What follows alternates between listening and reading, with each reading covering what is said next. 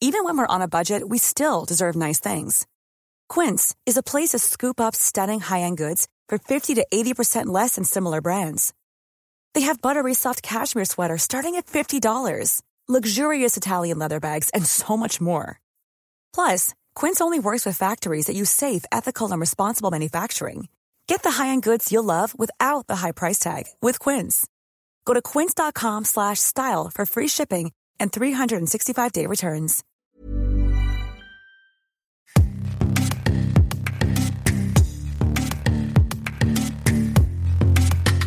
Bonjour, c'est Anne-Laetitia Béraud. Bienvenue dans Minute Papillon, un podcast original de 20 minutes. Aujourd'hui, on s'intéresse à la COP, la grande conférence internationale sur le climat. La 26e édition, c'est-à-dire la COP26, la bien nommée, se déroule à Glasgow, en Écosse, pendant 15 jours. Quels en sont les enjeux, les limites, les défis? Sans les grands absents russes, chinois et brésiliens, est-ce que les pays participants vont proposer des méthodes ambitieuses pour lutter contre le réchauffement climatique qui résulte des activités humaines?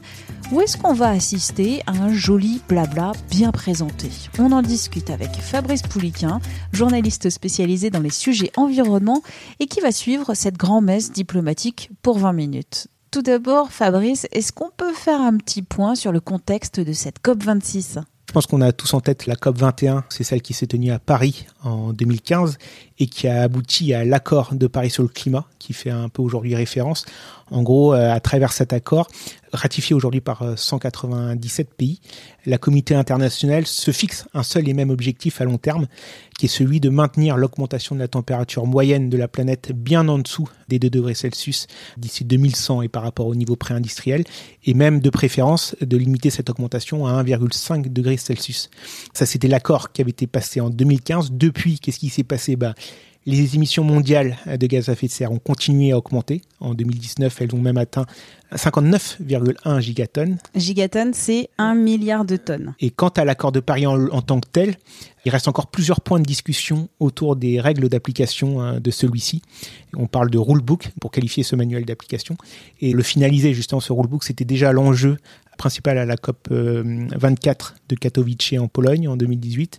C'était aussi l'enjeu principal à la COP 25 de Madrid en 2019 et ça sera encore un des enjeux principaux de la COP 26 de, de Glasgow qui s'ouvre euh, ce dimanche.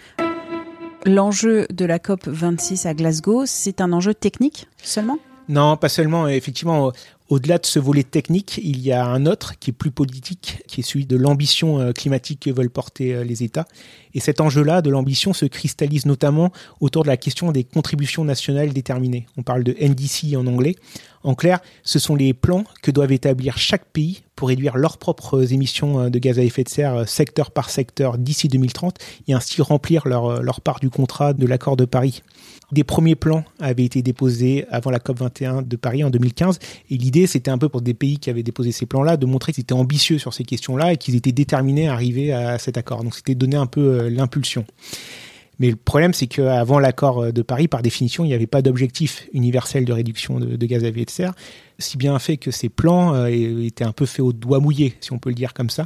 Et en tout cas, il était convenu dès la signature de cet accord que les pays, dans cinq ans, devraient euh, présenter un nouveau plan aux ambitions rehaussées. Et donc l'échéance, c'était normalement pour fin 2020, et la COP 26 de Glasgow qui devait se tenir à ce moment-là. Bon, on sait ce qui s'est passé avec le Covid, c'était reporté d'un an. Un an plus tard, on est toujours loin du compte puisqu'il y a seulement entre guillemets 144 pays qui ont soumis euh, des NDC ces pays représentent à peu près la, moitié des éditions mondiales, mais il y a quand même des, des, grands manques, euh, des grands pays qui manquent euh, dans ceci.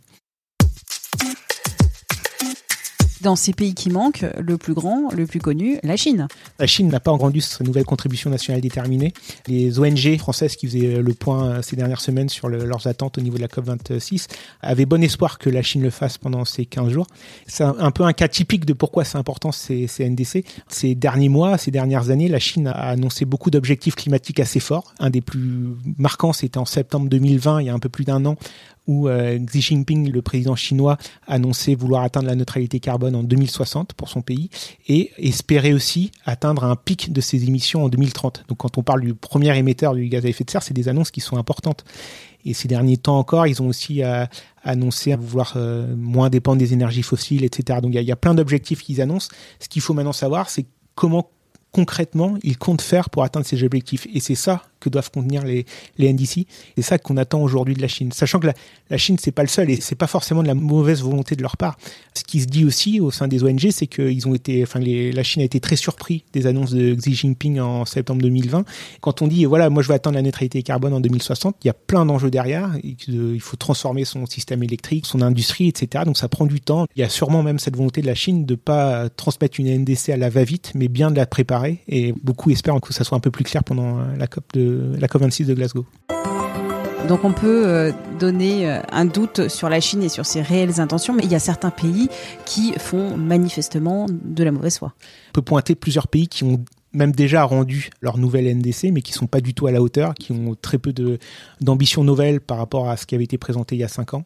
Dans le lot, il y a l'Australie, qui s'en est pas caché. Hein, le Premier ministre australien a fait plusieurs sorties à remarquer ces derniers mois sur ces questions climatiques, en annonçant qu'il comptait pas faire euh, plus d'efforts qu'il ne l'avait fait. Il y a d'autres pays, hein, il y a la Russie, l'Indonésie, qui sont souvent euh, pointés du doigt aussi par les ONG sur la faible teneur un peu de leur NDC j'ai oublié le Brésil. Donc voilà, il y a quand même aussi un front de pays aujourd'hui qui semble ne plus vouloir en faire plus sur la question de l'ambition climatique. Qui reste quand même aussi des grands pays.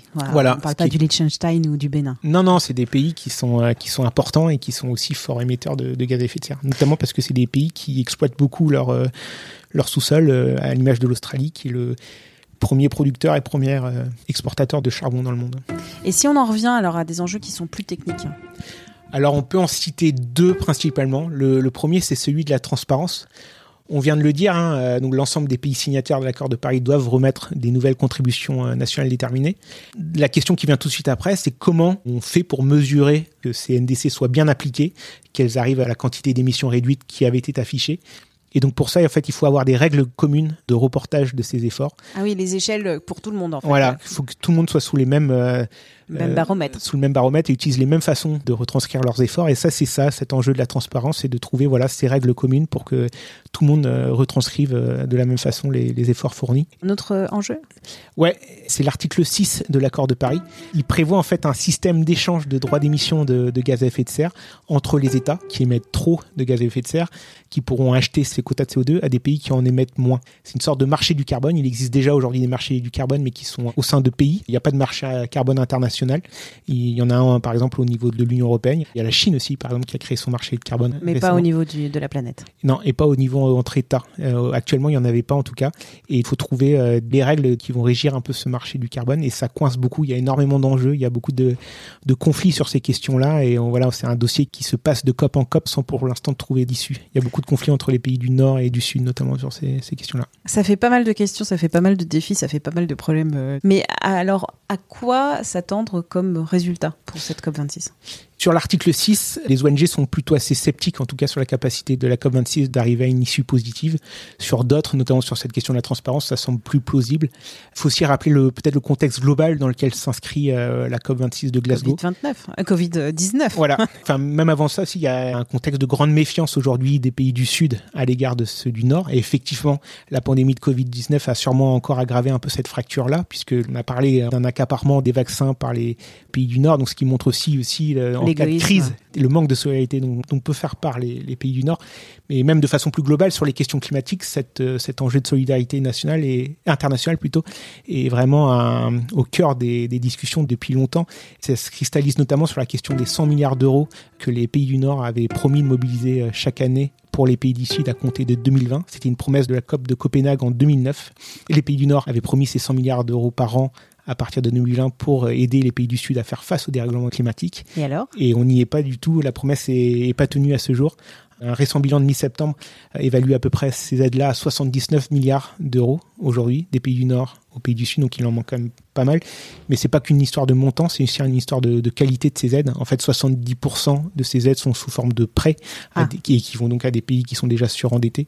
Et surtout, c'est que sur ces 100 milliards, il, y a, ils financent surtout des projets de réduction de gaz à effet de serre et encore assez peu des projets d'adaptation qui euh, aideraient les pays du Sud à s'adapter aux conséquences déjà réelles pour eux, dans bien des cas, euh, du réchauffement climatique. Et l'accord de Paris avait, avait demandé à ce qu'il y ait une parité entre réduction et adaptation. Et donc ça, on n'y est pas encore. Pas mal d'enjeux, pas mal de questions. Tu vas euh, regarder ça et on suivra tes articles sur 20minutes.fr et puis on fera le topo à la fin alors. Merci à Fabrice Pouliquin pour cet échange. Vous pourrez retrouver tous ces articles sur la COP26 sur 20minutes.fr à la rubrique Planète. Minute Papillon avec son point d'exclamation, cette petite vignette bleu ciel. C'est un podcast original de 20 minutes que vous retrouvez sur toutes les plateformes et applis d'écoute en ligne comme Apple Podcast, Deezer et Spotify pour ne citer qu'elles.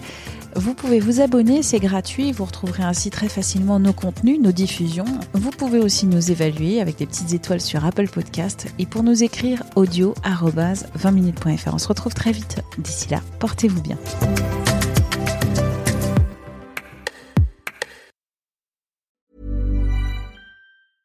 Confidence starts with loving who you are. And when your skin feels nourished and glows on the outside, you naturally radiate confidence from the inside. Give your skin a glow up with Osea's clinically proven Mega Moisture Duo. This ultra hydrating body care features two of Osea's best sellers, Undaria Algae Body Oil and Undaria Collagen Body Lotion. These seaweed powered heroes use skincare level ingredients normally reserved for your face for results you can see and confidence you can feel. Osea has been making clean, clinically proven seaweed infused face and body care products for over 28 years. This luxurious skincare is vegan, cruelty free, and climate neutral certified, so you never have to choose between your values and your best skin. Glow from the inside out. Get 10% off your first order with code GLOW at OseaMalibu.com. That's O S E A Malibu.com code GLOW. On ne va pas se quitter comme ça. Vous avez aimé cet épisode? Sportif, généraliste, sexo ou scientifique, varié mais toujours bien informé. Découvrez les autres podcasts de la rédaction 20 minutes sur votre application d'écoute préférée ou directement sur podcast au pluriel.20minutes.fr. Et merci de nous avoir écoutés.